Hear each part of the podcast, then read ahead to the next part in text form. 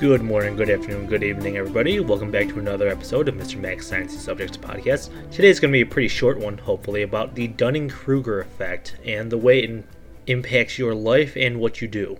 I gave a talk about this to a lot of the classes at the beginning of the year this year, but it's been a while. You guys might not remember it, and some of you guys did not hear this in the first place. Anyway, the basic idea behind the Dunning-Kruger effect is that people who are bad at a particular job or task often lack the knowledge to realize that they are bad at something, and then they fool themselves into believing that they are good at it because they don't have any real frame of reference for what a good job or a bad job actually looks like. The opposite of that is when people are actually very good at something, but they underestimate themselves because they have so much knowledge about what an actual really competent job looks like. They don't think that they themselves are up to that quality, up to that ability, so they think that they are very bad at the job when in fact they are very good. A lot of this comes down to the individual's personality and the culture that they're in, but I'm sure all of you have experienced this at some point, where you think there's something that you know a lot about or you think that you're very good at, but then you find out later that, oh no, you're actually not that good at this whole time, and that you still have a lot of improving to do before you are actually really good at it. Really relevant to the CTE classes, because even with the training over the past 2 years, or that you will have over the course of 2 years from these classes, once you get out into the actual workforce, you may find yourself realizing that you're not as good at something as you thought you were while you were still at school. I gave this example about myself before, but after I graduated college, I got a job at the Buffalo Zoo, thinking that I was a very good reptile keeper. I kept reptiles and other exotic animals as pets, and I thought I was very good at this. Then I got to the zoo, and I realized that I was not actually good at this at all. I was never going to be able to handle venomous snakes. I was nowhere near that level of expertise as the actual professional zookeepers. I was never going to be able to work with really giant snakes or like the crocodiles or alligators or anything really dangerous. I thought I could handle myself around reptiles and stuff like that, but as it turns out, I was nowhere near the level of competence that was required. One of the most obvious places that you will ever see this is if you happen to play a lot of online video games, especially like team-based ones, and you find that the people who lose the fastest, like let's say you're playing like World of Tanks, because I'll give that example because I play that game a lot. The people on the team who get destroyed the fastest and accomplish the least are usually the ones who seem the most overconfident and then get the most angry at the rest of the team for doing what in their eyes is a bad job, when the reality is they themselves were the least competent members of the team and they accomplished less than anybody else, but they have a very bad frame of reference, a very bad, poor understanding of what actual competence at this game looks like, so they try to give like directives and try to command people to do what in their eyes would be good ideas and good strategies, when in reality they are awful at this, they don't know what they're doing, and the advice that they're giving is terrible.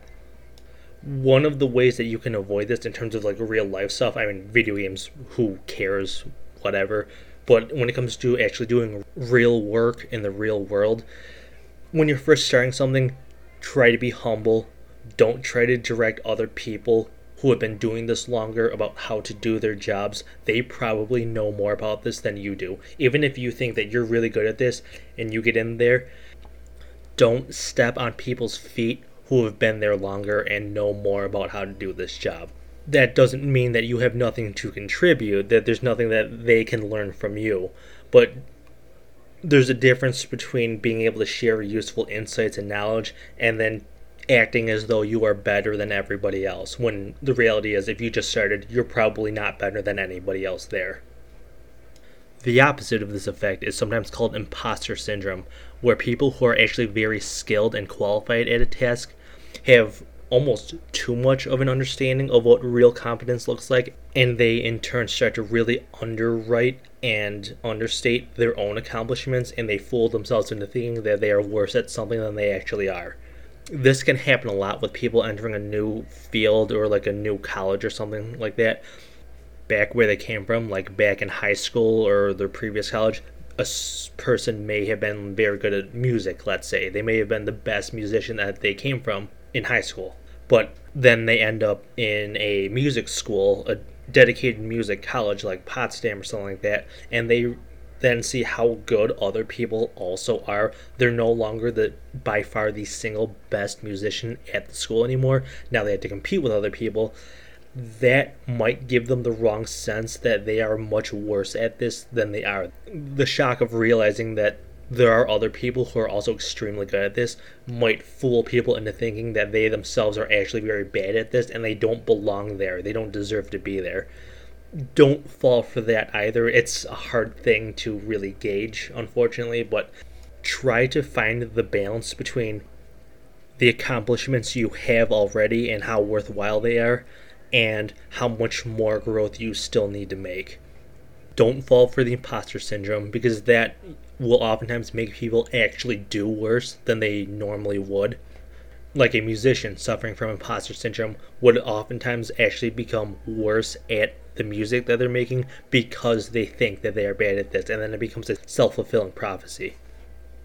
On the other hand, don't overrate your own skills and accomplishments either, because that can make you very hard to get along with, and then reality can come at you very fast when you actually start doing not a good job. So then the combination of not being that good at this to begin with, and then all of your coworkers and partners don't really like you anyway, you may find yourself without a job very quickly. Another thing to be mindful of is something called the Peter Principle. Once you guys get out into the workforce, the Peter Principle is the idea that people tend to get promoted until they are no longer good at the job. Like, let's say, at a car repair shop, the single most skilled mechanic might be selected to be promoted to being the manager, which sounds like it makes sense. The best employee becomes the best choice for the manager, except the skills that make someone good at one level, in this case a good mechanic, does not automatically translate to them being a good manager. Someone may be very good at being a mechanic, but then end up being a very, very bad manager. Just try to be self-aware about where your strengths and weaknesses lie. If you're being offered a promotion, great, take it as a compliment. Whether or not you should accept that promotion depends on your own skill set. If you feel like you might actually be very bad at being a manager and you'd be better, more capable, and more competent staying where you are, you're probably better off staying where you are. My father made this choice multiple times over the course of his career. He was offered to be the regional manager for Frito-Lay for most of Western New York several times, and he kept turning it down because he knew that he would be bad at that job. So he just stayed at the level he was at and then remained good at his job, and then things ended up mostly for the best. Unfortunately, trying to actually really properly gauge your own success and failure and your competence and your weaknesses can be very, very hard, and I don't have any really good advice about how to do that because I don't think I'm that good at really appraising my own strengths and weaknesses either. Just try to remain self-aware, try to be mindful about what you're good at, what you're not good at, be confident in yourself and stay humble at the same time. Stay safe, stay healthy, stay alive, and I'll see you around another time.